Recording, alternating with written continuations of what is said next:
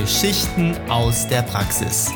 Der Podcast mit Erfahrung und fundierten Methoden aus der Zahnarztpraxis. Für mehr Spaß, Erfolg und glückliche Patienten. Hallo zu einer neuen Folge von Geschichten aus der Praxis. Bei schönem Wetter begrüßen wir euch zu einer neuen Folge in einer neuen Woche. Hier sind wieder Erik und Manja. Hallo zusammen. Hallo zusammen. Manja, heute sprechen wir über ein Thema, was die Zahnarztwelt doch, kann man sagen, beschäftigt. Und zwar geht es darum, meine Patienten sind beratungsresistent. Hast du das schon oft von Kollegen wahrgenommen, dass so eine Aussage kursiert? Ja, nicht nur von Kollegen, das geht mir manchmal auch selbst so, dass ich denke, Mensch, was habe ich da nicht richtig erklärt, dass mich der Patient nicht versteht? Und nach 20 Jahren blickt man da auch ein bisschen anders darauf zurück, wie Patienten ticken. Und da gibt es schon einige Aha-Effekte. Du bist jetzt schon bei dir, was hast du nicht richtig erklärt, aber oft sagt doch der Zahnarzt dann, also meine Patienten, die sind wirklich beratungsresistent. Ich kann sagen, was ich will und ich komme einfach nicht beim Gegenüber an. Also die Schuld ist da nicht eher bei dem Zahnarzt, der Zahnärztin, sondern die Schuldfrage ist beim Patienten zu suchen. Ja, das wird so kommuniziert. Das ist einfach so. Also gerade im Studium wird sehr viel Wert darauf gelegt, dass äh, in lateinischer Sprache gesprochen wird und Termini technici, also diese Begriffe wirklich in Latein die Therapie und auch die Diagnose gestellt wird. Und jetzt kommt dieser fachlich super ausgebildete junge Zahnarzt, Zahnärztin in die Praxis und erklärt der vielleicht 75-jährigen Patientin, dass das Keramik in, in bioinert ist.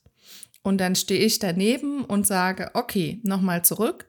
Was für einen Nutzen hat die Patientin, wenn sie sich für eine Füllung aus Keramik entscheidet. Und dann überlegt mein junger Kollege, das war ein Beispiel aus einer Hospitation, kurz und sagt, na ja, hm, es ist weiß. Ich sage, ja, das ist gut. Und es ist schon das aus medizinischer Sicht das Beste. Ich sage, ja, aber was hat denn die Patientin jetzt für einen Nutzen?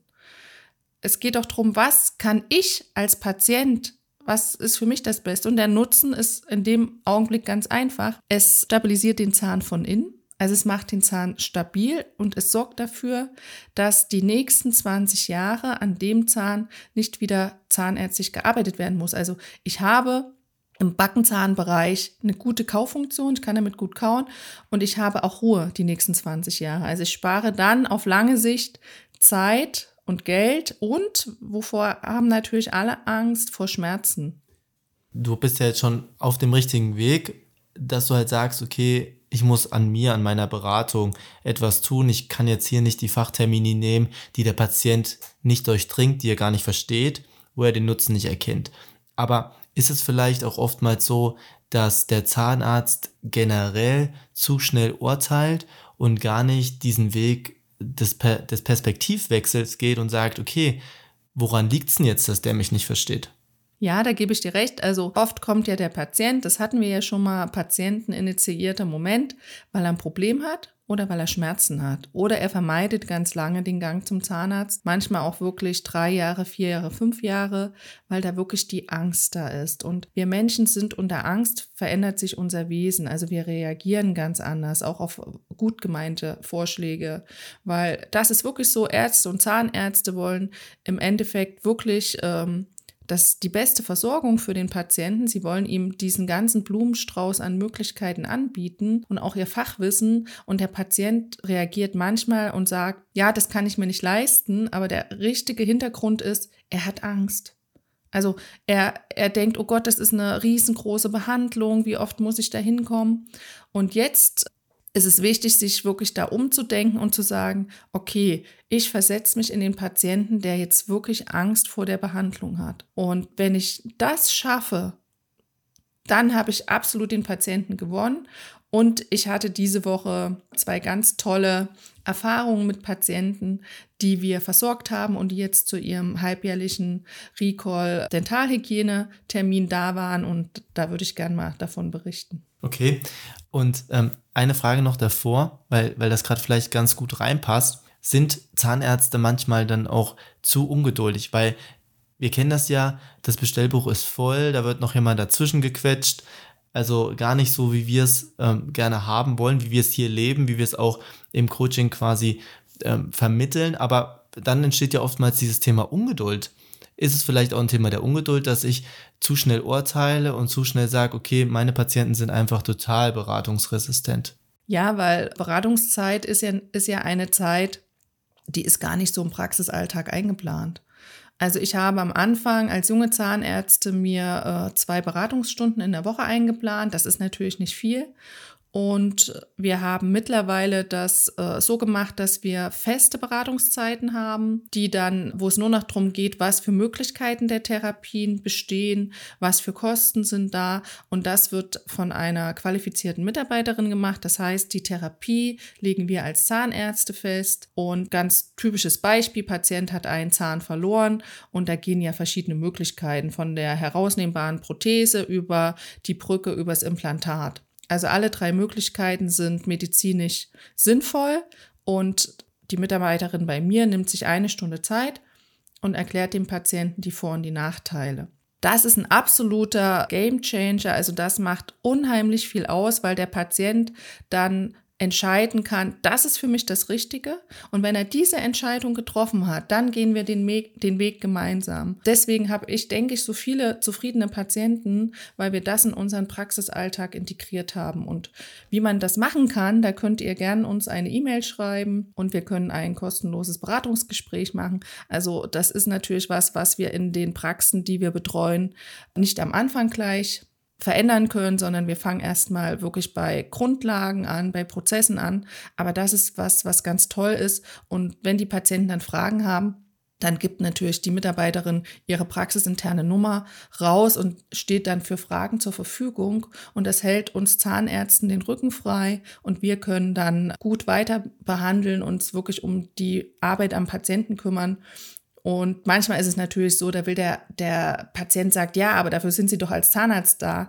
Da sage ich, ja, also wenn es wirklich darum geht, dass Sie nochmal von mir wissen wollen, ob das in Ordnung ist. Aber unsere Mitarbeiter haben hohe Kompetenzen, sind bei allen Arbeiten auch dabei und können aus viel Erfahrung sprechen, wie zufrieden Patienten auch sind oder wie die Arbeit wirklich angefertigt wird. Und damit ist wieder, wie du schon sagst, der Freiraum da für das Wesentliche, für den Patienten, für die Leistung und den Dienst am Patienten. Manja, was mir spontan kommt zu diesem Thema, meinst du, es gibt einen Unterschied zwischen Männern und äh, dem weiblichen Geschlecht? Also ich kann jetzt nur davon reden, dass es einen Unterschied gibt, ob bei mir ein Mann auf dem Zahnarztstuhl sitzt oder eine Frau. Männer haben generell größere Ängste und auch Ängste zuzugeben, dass sie Angst haben. Also ich hatte einen Patienten und ähm, da kam dann die Mitarbeiterin zu mir und meinte, bei dem geht es nicht ums Geld. Es ging wirklich um eine große Arbeit. Da haben Zähne gefehlt, die waren nicht angelegt. Der Patient konnte nichts dafür und hatte auch ganz unschöne äh, Kronen. Also es sah wirklich hässlich aus, muss ich sagen. Ne? So. Und es ging jetzt wirklich um eine größere Sache, die zu machen war. Und nachdem meine Mitarbeiterin mir das nochmal gesteckt hat, dass der Patient Angst hat, habe ich einfach mir wirklich dann selbst nochmal die Zeit genommen, bin mit ihm das durchgegangen und habe ihn Fragen gestellt. Und der Patient ist jetzt schon zwei, drei Jahre wunderbar versorgt, der lacht wieder und kommt auch regelmäßig zur Prophylaxe. Und man merkt es dann bei den Männern, wir sagen am Anfang sind die mürrisch und reden nicht. Und dann, wenn die so drei, vier, fünf Jahre bei uns sind, dann werden die richtig gesprächig, sie fühlen sich wohl. Und das ist dann sowas, was wir uns äh, in den Pausen dann auch mal erzählen oder zur Teambesprechung, wo wir merken, der Patient hat sich, öffnet sich und äh, weiß, ihm geht's, seinen Zehen geht's gut hier bei uns und er kommt dann wirklich mit weniger Angst. Und ich muss das auch sagen aus meiner Familie. Mein Vater ist der absolute Angsthase, was Zähne angeht. Und meine Mutter ist schon immer der Typ, die gesagt hat, so, Zahnarzt muss sein, wir gehen da zusammen hin. Wir haben statistisch gesehen auch mehr Frauen als Männer. Ich denke, Männern fällt es manchmal leichter, äh, sich auch bei einem männlichen Zahnarzt zu offenbaren. Also liebe Männer, ihr seid herzlich eingeladen. Ihr seid bei uns in guten Händen und wir kümmern uns um eure Zähne und auch darum, dass ihr eure Angst verliert. Auch hier kann ich nur das bestätigen und unterstreichen. Jetzt zu der Geschichte, die du schon mal angeteasert hast, zu deinen, zu deinen Patienten aus dieser Woche. Genau. Also ich habe eine Patientin, die ist Mitte 30 und die war zur Dentalhygiene und dann ist es ja so, wenn dann der Termin, also die Stunde rum ist, dann äh, werden wir Zahnärzte geholt, nochmal zur Kontrolle, um zu schauen, ob alles okay ist und auch nochmal auf Schwachstellen einzugehen. Und dieser Patientin war es ganz wichtig, mir zu erzählen, dass sie jetzt die letzte Rate für ihren Zahnersatz bezahlt hat. Also das war wirklich so, sie kam mit großer Angst, sie hatte schon viele Zähne, die gefehlt haben, es sah ganz schlimm aus.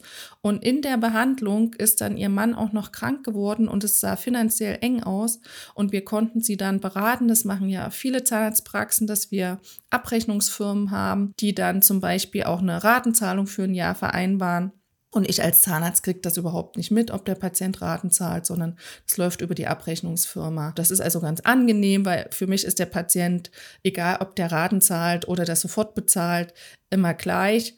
Und sie war so unheimlich stolz und sie war extra auch nach ihrer Nachtschicht und zwei Stunden Schlaf hatte sie den Termin wahrgenommen und sie strahlte jetzt und hat mir auch erzählt, dass sie früher immer die Hand vor den Mund gehalten hat, wenn sie gelacht hat und dass sie sich jetzt traut zu lachen. Und dann sage ich, also das ist das, wofür ich wirklich Zahnärztin geworden bin, die Angst zu nehmen, den Patienten dann auf meinem Stuhl zu haben. Und wir sind alle froh und glücklich, dass wir ihm wirklich zu einem besseren Leben verholfen haben. Also so krass sehe ich das und das freut mich auch immer. Also ein total neues Lebensgefühl für die Patientin, Bestätigung für euch als Zahnarztpraxis und das macht glücklich. Genau, und das möchte ich auch den ganzen Patienten Mut machen, die sich vielleicht nicht trauen. Und deswegen nehmen wir uns, wenn, wenn sie neu zu uns kommen, fragen wir erstmal Anamnesebogen ab. Wir wollen erstmal alles haben und dann nehmen wir uns wirklich 45 Minuten Zeit. Die werden jetzt also auch von der Kasse nicht honoriert, aber das ist die Zeit, die jeder Patient von mir bekommt. Da stelle ich ganz viele Fragen.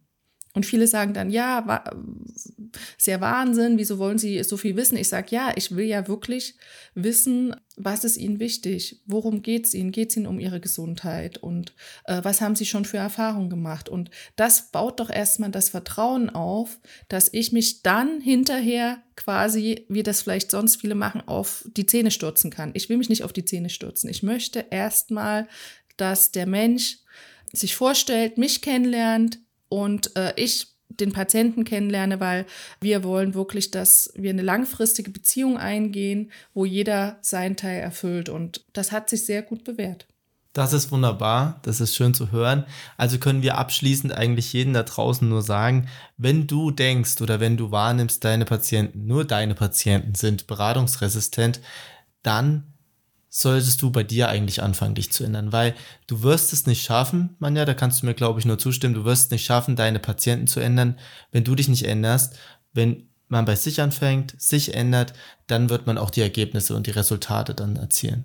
Ja, also da steckt natürlich viele, viele Stunden Fortbildung drin, auch mal artfremd. Also kann nur empfehlen, einfach mal ein Rhetorikseminar zu halten. Da äh, wurde mir berichtet von den diejenigen, die das ausrichten, dass die Berufsgruppe, die am wenigsten diese Seminare besucht, sind Lehrer und Ärzte.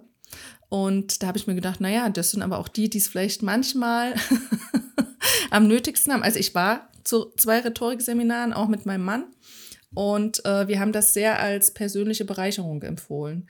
Einfach, weil wir gemerkt haben, wie wichtig es ist, manchmal nicht zu reden, was mir auch schwer fällt, zuzuhören und Fragen zu stellen. Und abschließend die Frage an euch.